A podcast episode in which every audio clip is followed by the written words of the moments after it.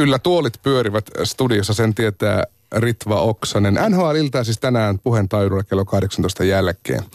Diva on tittelinä vähän kuin arkkiatri, eli sellainen voi olla Suomessa vain yksi henkilö kerrallaan. Ja sanana diva itsessään on Italia ja tarkoittaa juhlittua ja palvottua tähtilaulajatarta tai näyttelijärtä, näyttelijätärtä. Ja sellainen istuu nyt puheen studiossa. Tervetuloa Ritva Oksanen. Kiitos paljon. Tunnistatko itsesi tästä diivan tittelistä? Ee, Mä oon aina kuvitellut ja ajatellutkin niin, että, että tehtyäni Maria Kallaksen mestariluokassa. Ja Maria sanoi aina, että pelkkä lahjakkuus ei riitä. Siihen tarvitaan paljon työtä. Ja mun, mun mielestä se kuuluu tähän diivuuteen. Niin nimenomaan, kun diivaa voi käyttää myös semmoisena vähän vähättelevänä, että hän on turhan tärkeä tai... Niin, joo. Mutta sit, sitä et missään nimessä ole. No e- en laskis olevani. Kyllä mä sitä mieltä, että Ritva kohdalla diivaa käytetään nimenomaan positiivisessa mielessä. Ää, lämpömittari näyttää vajata kuutta astetta ja taivas on pilvessä. Tulitko kävelemällä? En voinut tulla, kun menin tästä vielä käymään tuolla Vantaan teatterille ja sitten Aleksanterin teatterissa sopimassa ensi kevään näytöksistä. Eli, eli tulevaisuuteen tehdään jo paljon sopimuksia. Kyllä. Mutta normaalisti liikut aika paljon kävelemään. Kyllä liikun. Olisin tullut tänne kävellen, jos olisin voinut. Minkälainen matka sulla olisi ollut tänne? Olisiko ollut kolme, kilo, kolme ja puoli kilometriä. Eli ei, ei mikään mahdoton. Ei. Minkälainen Ritva Oksanen on sun syksyinen Helsinki? Öö, mä rakastan tätä, kun vahteralehdet putoo mä rakastan kävellä tuolla kaupungilla ja, ja, ja sitten mm, teen uusia juttuja.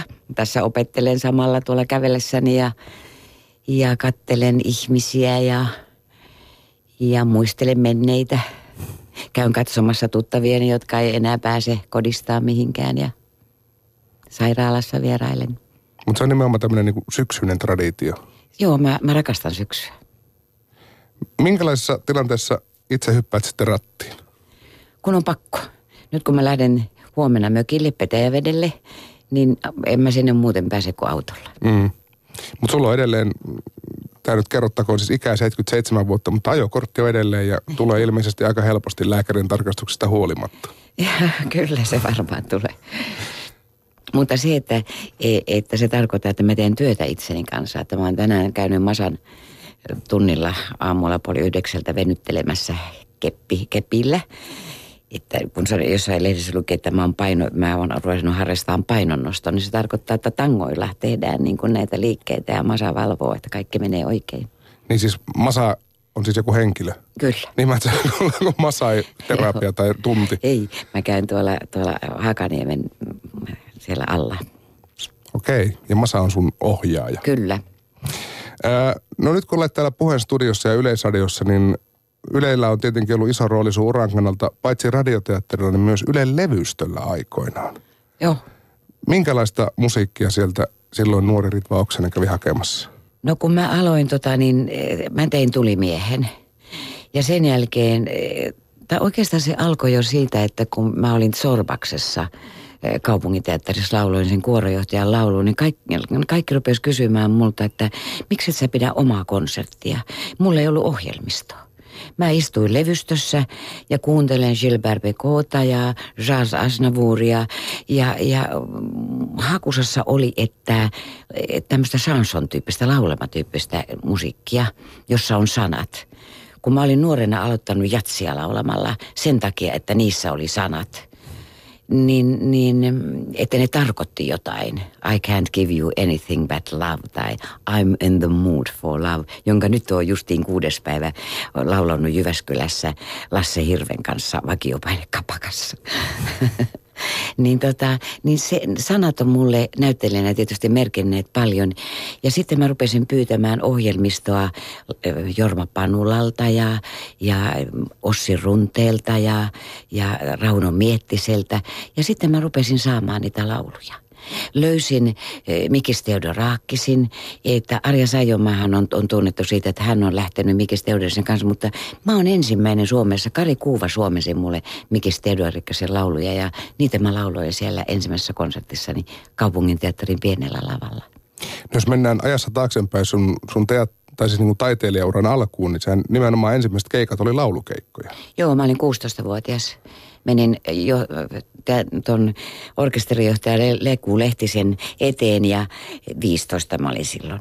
Ja mä niiasin ja sanoin, että päivää saisiko laulaa ja sitten Leku Lehtinen sanoi, että pikkuneiti Jyväskylässä, että pikkuneiti on hyvä ja laulaa. Ja sitten mä lauloin Tää balladi Tiinan niin nuoren ja kauniin, jolla aloitin nytkin Jyväskylässä.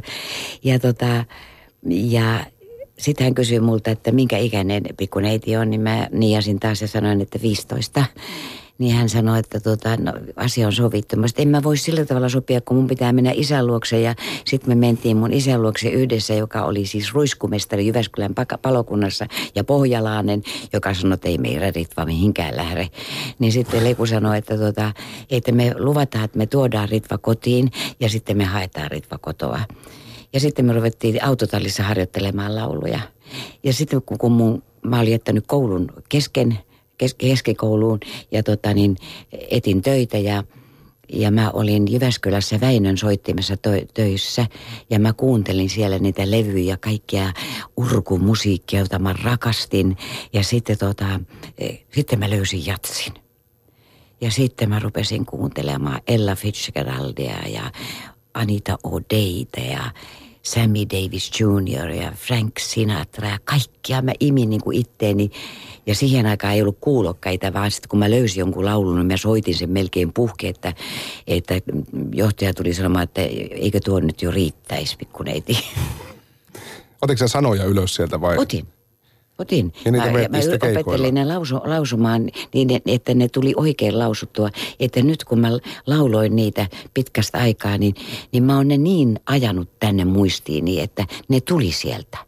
Osasitko sä englantia? Siis ymmärsitkö sä, joo, joo, sä totta kai, koska meillä oli Raakel Keihäs englannin opettajana. Ja se oli semmoinen, että tunnille ei menty, jos ei sanoja osattu ja kielioppia osattu. Minkälaisia nuo ensimmäiset keikat sitten oli, kun olit 15-vuotias? Ne oli semmoisia, että, että mä niijasin, kun mä tulin lavalle ja lauloin, saatiinkohan me nyt neljä laulaa. Siellä oli Majorkka, Valkopurren tielu Välimeren. Majorkan mä osasin ja tämän balladi Tiinasta – ja en mä sitten paljon mitään muuta osannutkaan. Ja sitten mä juoksin pois lavalta ja ne verhoihin ja, ja sitten me ruvettiin vaan harjoittelemaan aina uusia lauluja kerrallaan. Ja sielläkin niin kuin näköjään on tapahtunut niin, että kun mulle tuli semmoinen vanha CD, johon oli koottu Lahden, meillä oli semmoinen äänitekniikka kuin Lahti, eihän silloin ollut kuin laulajalla mikrofoni. Kvintetti soitti niin kuin suoraan, niin, niin mä kysyin, että mitä varten tässä äh, balladi Olavilinnasta, niin mitä varten tässä ei ole mun laulua ollenkaan. Niin ne sanoit, että kun sä et suostunut laulamaan sitä, sä sanoit, että se on niin huono laulu. Nyt varmaan mieli on muuttunut. No en mä sitä vieläkään laula. se päätös on pitänyt. Ritva Oksen, sulla on erittäin tunnistettava ja matala ja hienosointinen ääni. Niin oliko sulla tommonen ääni jo 15-vuotiaana? No mä lasken sitä tahallaan. Että, että mun orkesteri sanoi, että miksi et sä voi laulaa täysvärähteisellä äänellä, mutta kun mä sitä jatsoundia etin, sitä kähetään, mä sitä saanut millään, mutta esimerkiksi tuli miehen 72, niin mä oon laulanut, mä laulan edelleen samasta nu- nuotista. Eli se on pysynyt. Joo. Laulaminen ja näytteleminen on sitten, sitten kulkeneet rintarinnan koko sun uran ajan, mutta miten hyvin ne on tukenut toisiaan? Mä joudun aika paljon vastaamaan kysymykseen, että, että kumpiko mä oon lauleva ja näyttelijä. Silloin kun mä tein elämänmenon Eila Niemisen, niin ihmiset ei enää muistanut, että mä oon koulutukseltani näyttelijä että mä näyttelen teatterissa. Ja sitten toisaalta taas, kun Tukkijoilla meni mun nuoruus, eli me näyteltiin kansallisteatterissa Tukki oikein seitsemän ja puoli vuotta – niin, niin, niin se niin kuin kuitenkin, vaikka ihmiset kävi sitä katsomassa, mutta kun mulla oli letit päässä ja huusin, että hölöö, Tukkilasta tullut, kahtokaa kaikki, niin ne ei yhdistänyt sitä samaan Ritva Oksaseen, joka laulaa tulimiestä. Että, ja sitten kun mä näyttelin jo, mä olin 38-vuotias silloin, kun elämämeno tehtiin. Ja mua vanhennettiin 50-vuotiaaksi.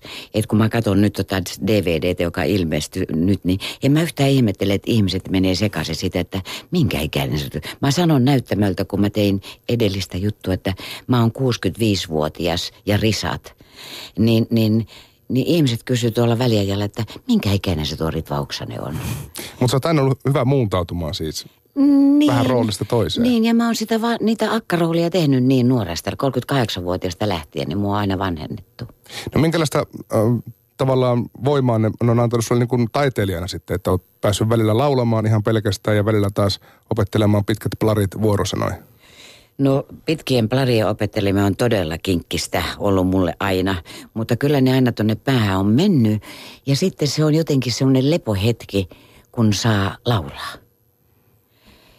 Että pääsee tekemään ihan erilaista työtä, että emme tehdään nyt 30. päivä marraskuuta Esa Helasvuon kanssa tonne Kapsekkiin. Me tehdään tämmöinen, mä menen Esa Helasvuon vieraaksi, niin mä oikein odotan sitä no, semmoisia hyviä kohokohtia Joo. aina tulevaisuudessa. No siis lau, laulajana edelleenkin siis esiinnyt, niin kuin tässä on kuultu, että just ollut Jyväskylässä ja on Joo. tulossa kapsekkeja ja muuta, niin miten tiiviltä sun keikkakalenteri näyttää? Tämä syksy on tämmöistä järjestelykautta, että nyt kun tuota, tämä pieni rakas teatteri Vantaan Silkkisalissa, Vantaan teatteri täyttää 30 vuotta. Ja se on musta hirveän suuri saavutus pienelle teatterille niin sinne mä tein neljä kertaa tämän uuden Älä jätä sinua yksin ihan sillä tavalla kunnioittaakseni niiden suuremmoista työtä. Ja sitä mä nyt sitten järjestelen ja jatkan, että, että mä oon menossa nyt 22. päivä Kuhmoisiin, Kuhmolaan sen tekemään. Ja, ja sitten mä teen sitä Hämeenlinnassa ja Alajärvellä ja sitten sen mun pää ensiltä on tuossa Aleksanterin teatterissa nyt kohta puoliin. Eli varsin kiireinen on ei se ole kiireinen sillä tavalla. Kyllä mä koitan pitää huolen siitä, että mä en tee tota niin liikaa työtä. Että mähän on kymmenen vuotta tehnyt kesät talvet, että mä oon lopettanut kesäteatterin, niin mä oon aloittanut talviteatterin. Mutta nyt mä, mä aion pitää kiinni siitä, että mä saan tavata ystäviäni ja levätäkin vähän välillä on kappaleita, jotka varmasti seuraa sua vuodesta toiseen, muun muassa Tulimies ja, ja nämä klassikot, mutta minkälaisia lauluja sä mielellään tai kaikkein mieluiten nykyään esität? Kaikenlaisia lauluja. Että kun me harjoiteltiin, se oli myös niin ihana, kun me Lassa Hirven kanssa harjoiteltiin tuolla Jyväskylässä, niin, niin tänne kertoi siis 23 laulua – ja sitten kun menin siltä mökillä haravoin ja opettelin näitä, niin, niin kyllä musta oli ihana laulaa The Lady is a Tramp ja ja tuli mies ja mä lauloin kaikki mustat tangot ja aikeet arvaat ja Tallinnan illat ja vanhat viinit ja ystävälaulut ja paratiisit ja iitintiltot, kaikki. Niin, niin kun ne, mä oon silloin aikanaan opetellut niin, että kun mä siellä kolme päivää haravoin ja, ja kannoin klapeja sinne puuliiteriin ja koko aika opettelin, että mä, mä osasin että siis se, että mä oon silloin viitsinyt nuoruudessani tehnyt sen, niin sillähän playbackattiin muuten kuin televisio tehtiin. Niin sen takia ne piti osata juuri niin, niin kuin mä oon ne levylle laulanut. Ja se oppi on edelleen mukana. Niin se tulee sieltä jostain. Tässä haastattelun aikana Ritva Oksen on kaivannut pöydälle aikamoisen nipun paperia, niin onko sulla kaikki kalenterimerkinnät ja muut ihan niin kuin paperisena on. kalenterina? Mun pitää nähdä, niin kuin mä sanon aina, kun mulle kun Outi teki tuon näyttelijätterin käsikirjoituksen tuolla New Yorkissa – ja se lähetti sen tietokoneelle. Niin mä sanon, että lähetä se teatterille, että mä en jaksa lukea tältä. Tien, mulla pitää olla paperilla, mulla pitää olla almanakka, mulla pitää olla, mä en lähde tähän orvelilaiseen yhteiskuntaan, jossa ei ole, kohta on se, että ei ole kirjoja enää olemassa. Mä kerään kaikki kirjat tonne ja luen paljon. Ja sitten mulla on mukana kirjoja ja, ja mä en kestä sitä, että mun ystävät rupeaa lähettää mulle vaan WhatsAppin kanssa viestiä, eikä ne vastaa mun puhelinsoittoihin. Mä en, mä en siedä sitä.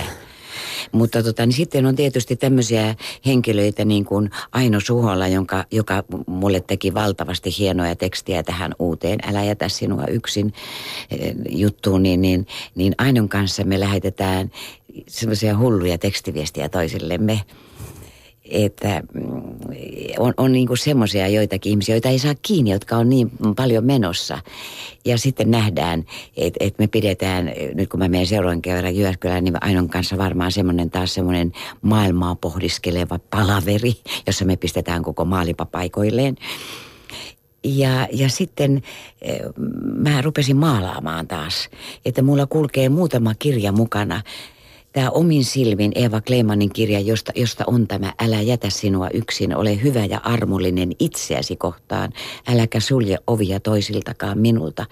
Kaksi vuotta sitten mä olin tuolla, tämä kirja ilmestyi. Ja mua pyydettiin Temppeliaukion kirkkoon lukemaan tästä muutama ote. Ja tämä Älä jätä sinua yksin oli kuin painajainen mun päällä, niin mä, mä kuljetin tätä, mä matkustin yhden vuoden.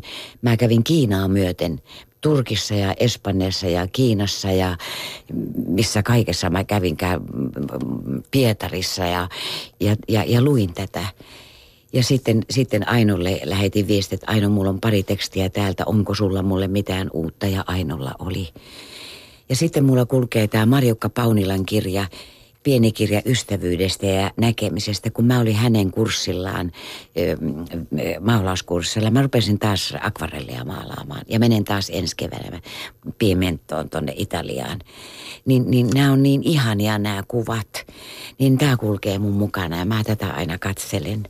Ja sitten Aino Suholen rakasta minut vahvaksi, tämä ihana runokirja. Niin nämä on mun semmoisia vakio kun mä lähden johonkin. Niin, plus tietenkin tämmöinen kuuden sentin paksuinen kalenteri. Niin, ja sitten tämä, mitä mä milloinkin teen, niin, niin se on mukana, että mä, mä palautan, palautan itteeni tähän, että mä en anna tämän, un, kun tämä on just tullut ensiltaan, niin mä en anna tämän unohtua. Mm.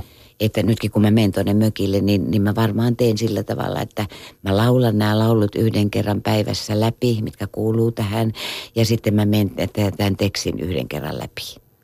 Eli käytännössä Ritva Oksanen olisi niin kuin valtava katastrofi, jos sun käsilaukku esimerkiksi katoaisi jossain matkalla, missä menisi kaikki nämä. Joo, se on kerran kadonnut. Mä olin matkalla ja mä, silloin oli puhelinkioskit vielä, niin, niin mä puhelinkioskiin jätin tota, tämän käsilaukkuni, jossa oli mun kalenteri ja kaikki. Ja mä soitin iltasanomiin ja mä sanoin, että apua, että mun pitää saada, mä en tiedä missä mun pitää huomenna olla ja mihin aikaan. Ja sitten kun ne teki sen jutun, niin se, sinne tuli heti puhelinsoitto, että se on täällä puhelinkioskissa jossain, missä se oli tuolla lähellä Tamperetta. ja, ja se päätyi sulle takaisin? Se päätyi mulle ihan rahoineen kaikki ne onni onnettomuudessa. Nyt siis tuntuu siltä, että kalenteri on täynnä ensi kevättä myöten sekä työtä että se mielekkäitä akvarellikursseja ja muita, mutta sun uraan mahtuu pitkään ura myös semmoinen aika, jolloin keikkaa ei ollut niin paljon ja, ja olit siitä virallisesti työttömänä. Niin mitä tuo aika opetti? Työn arvostamisen.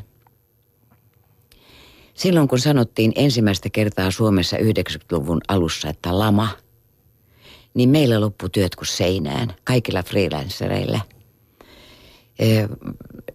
Ne teatterit, niin kuin nytkin alkaa mennä, että kulttuuristahan aina tingitään, joka on aivan käsittämätöntä, kun mä en ymmärrä sitä ollenkaan, että, että koulutuksesta tingitään, koska tämän pienen kansan voima on siinä, että me ollaan koulutettuja – niin se oli ihan hirveätä aikaa, kun ihmiset ei tajunnut, kun mulla oli kuitenkin vaatekaappi täynnä hyviä vaatteita, kun mä aina ostan sellaisia, jotka kestää vuodesta toiseen, että mä voin aina kymmenen vuoden takaa ottaa vaatteen päälle ja laittaa sen uudestaan.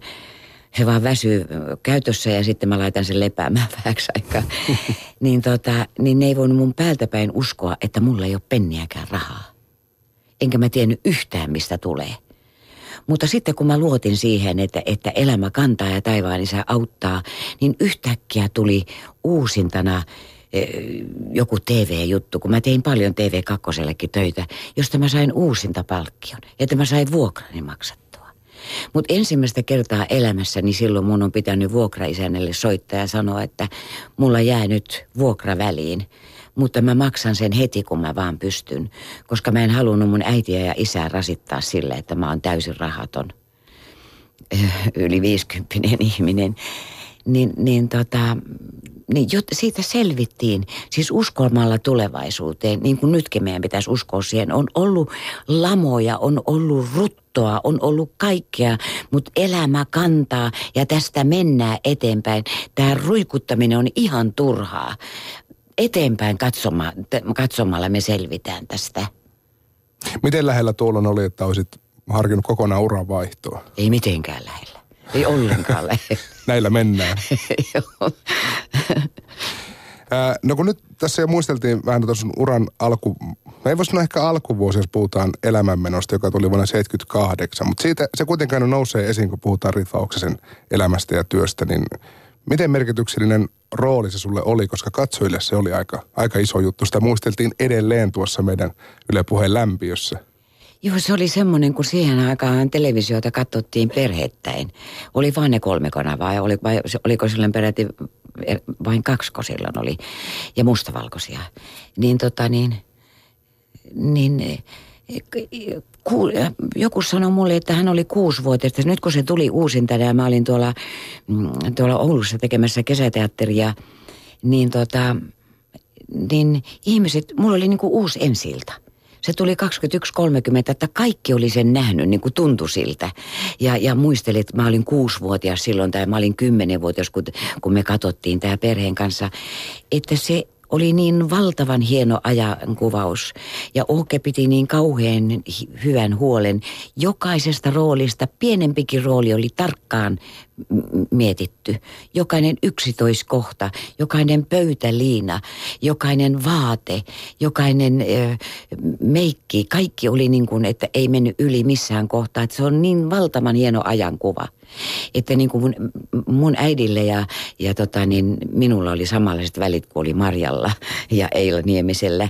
Ja äiti sanoi, kun se oli vähän aikaa kuulemasta katsonut, niin se sanoi, että omaa elämänsä näyttelee ja pistee television kiinni. Häneltä jäi se, se kulttuurielämys väliin.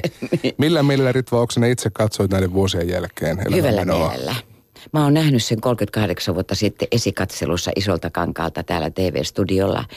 Ja, ja nyt mä katoin, silloinhan mä katoin omaa roolisuoritusta ja näin vaan kaikki, ai kauheita noin se. Siinä näkee vaan omat virheensä ja nyt mä näin sen kokonaisuuden. Mä näin sen hirveän hienon roolityön, mitä kaikki näyttelijät ja kaikki avustajat siinä tekee. Se oli jotain, se oli elämys. Millä mielellä nyt liikut niillä kuvauspaikoilla, koska täällä Helsingissä sitä kuvattiin, kun Kalliolasta työläisperhettä seurattiin? Joo, joka kerta kun, kun menen ohitte, niin mä muistan jonkun tapahtuman sieltä, kun Kalliossa ollaan filmattu Flemarelle ja tuolla noin, niin, niin, niin tulee muistoja mieleen siitä kun mä sen fiikuksen kanssa sieltä läksin ja se meinasi pudota, kun mä en, se oli jotenkin märkä ja liukas ja se meinasi pudota mun käsistä ja eikä ollut kuin se yksi fiikkus. Et, et, et, kauhean hyviä muistoja siitä jää. Hyvinä ja huonoina aikoina sulla on ollut muutamia tämmöisiä luottotyökavereita, jotka nousee, kun lukee vaikkapa näyttelijätär-kirjaa. Yhtenä täytyy mainita siis viime vuonna kuullut näyttelijä, ohjaaja, koreografi Arja Pessa, niin miten tärkeä ihminen Arja Pessa on ollut sun uralla? Peitkettää. Maailman tärkein. No tuo varmaan vastannee puolestaan, kuinka tärkeä on ollut kyse. Mutta toinen nimi, joka, joka nousee myös usein esille, on, on muusikko Pedro Hietanen. Millainen työpari te Pedron kanssa olette ollut ja olette edelleen? Me olen niin semmoinen vanha aviopari. Mutta me, me ei, joskus kun mä hermostun johonkin asiaan, niin, niin, niin Pedro sanoo, että no otetaan tämä nyt uudestaan sitten. Siis hermostun itseeni, kun en osaa, en Pedroon mm. koskaan. Pedro on kuin kallio ja sitten se seuraa mua sillä tavalla, että, että, että jos mä pidän nyt paussin, niin Pedro pitää kanssa paussin. Ja sitten, e, e, että me ollaan aina niin, että se flygeli on tällä mun oikealla puolella, että Pedro näkee mun suun tai näkee mun käden liikkeistä, mihinkä ollaan menossa. Ja jos mä laulan jonkun väärin, niin Pedro pitää paussin ja sitten se odottaa, että mä tuun oikeaan kohtaan.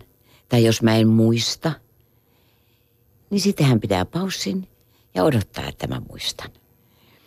Ja me ollaan kierretty Pedron kanssa kyllä tämä Suomi moneen kertaan ja tullaan näköjään kiertämään.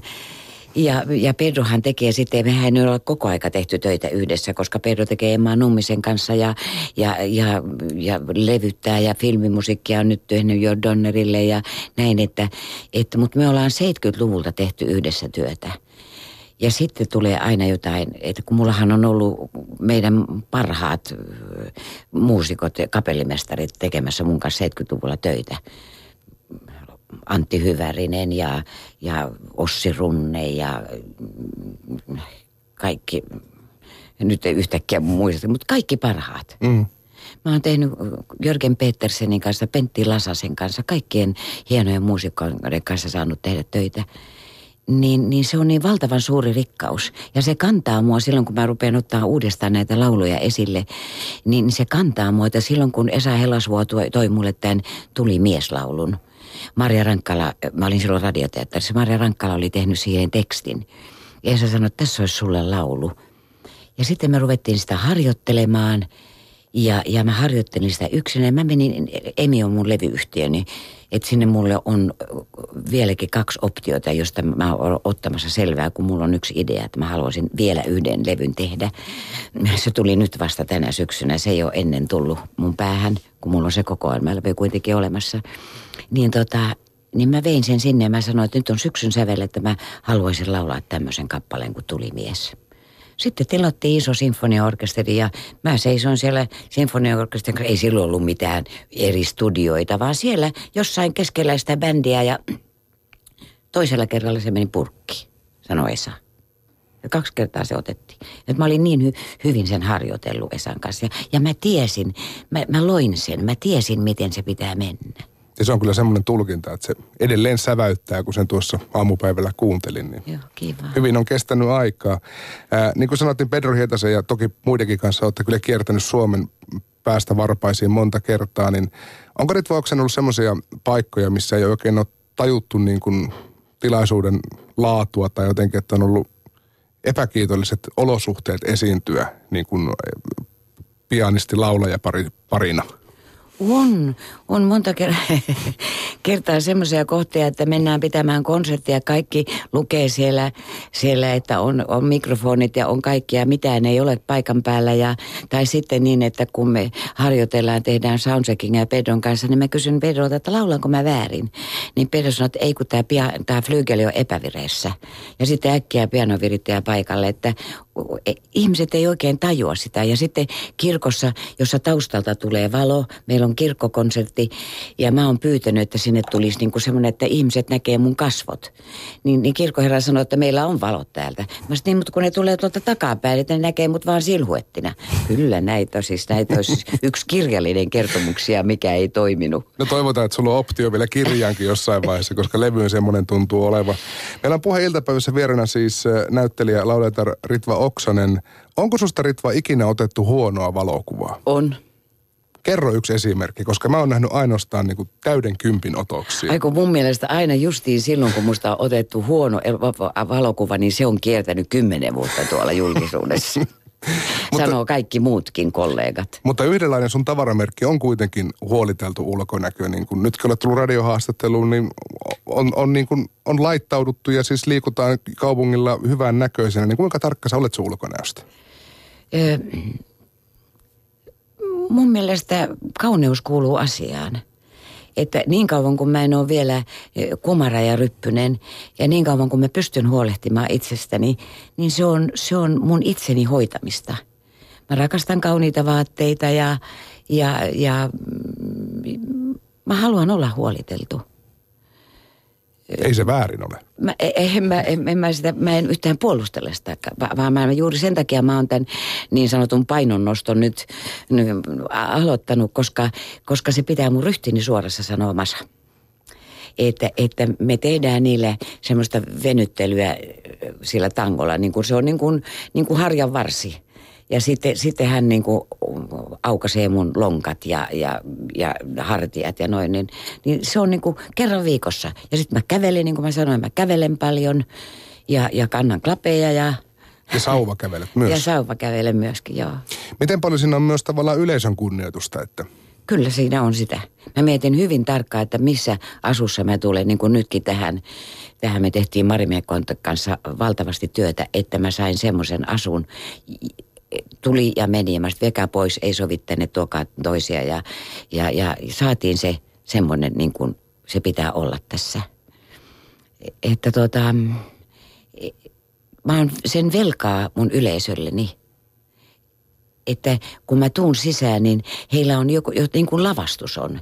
Että ensimmäisenä, kun esiruppu aukeaa, niin kuin ennen se aina aukes, niin ensimmäisenä hän kanssa katsotaan, että ai tämmöinen lavastus. Ja sitten kun tulee näyttelijä sisään, niin sanot, ai tolta se näyttää näyttää. Ai tota silloin päällä.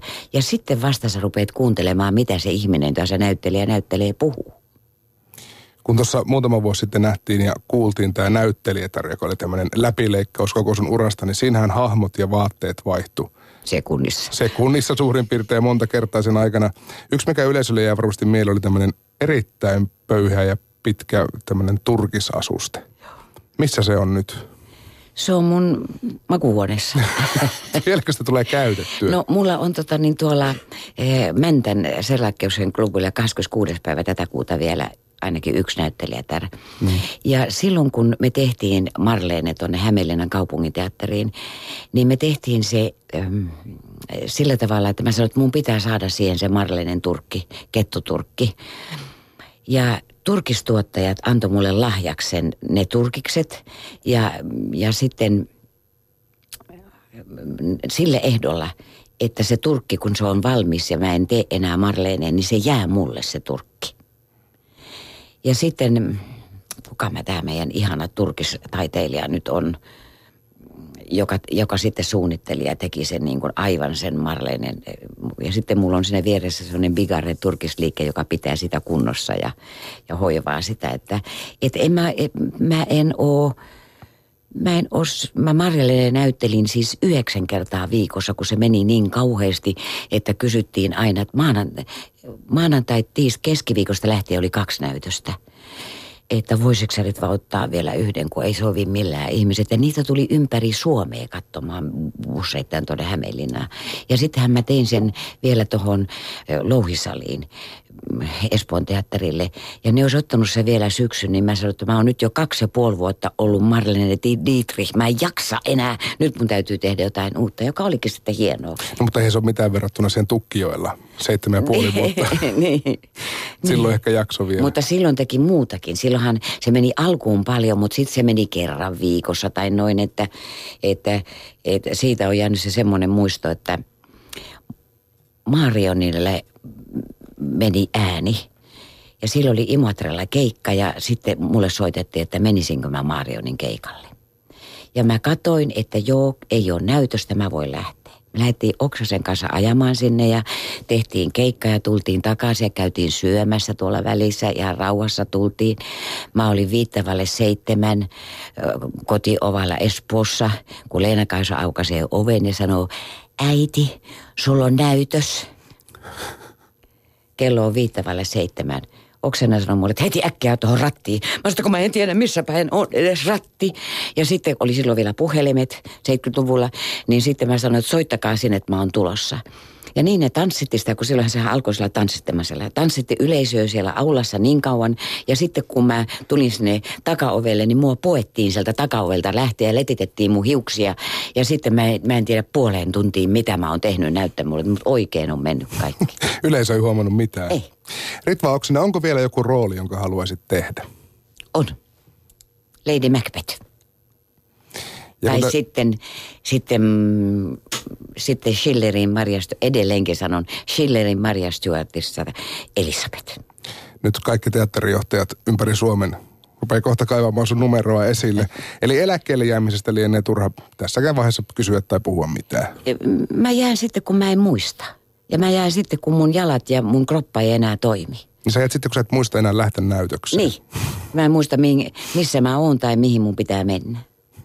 No nyt tiedät, että seuraavaksi tuossa Espooseen ja sitten vielä Aleksanterin teatteri, joten Ritva Oksanen, kiitos kun pääsit käymään ja oikein hyvää syksyn jatkoa. Kiitoksia. Tervetuloa näytöksiin.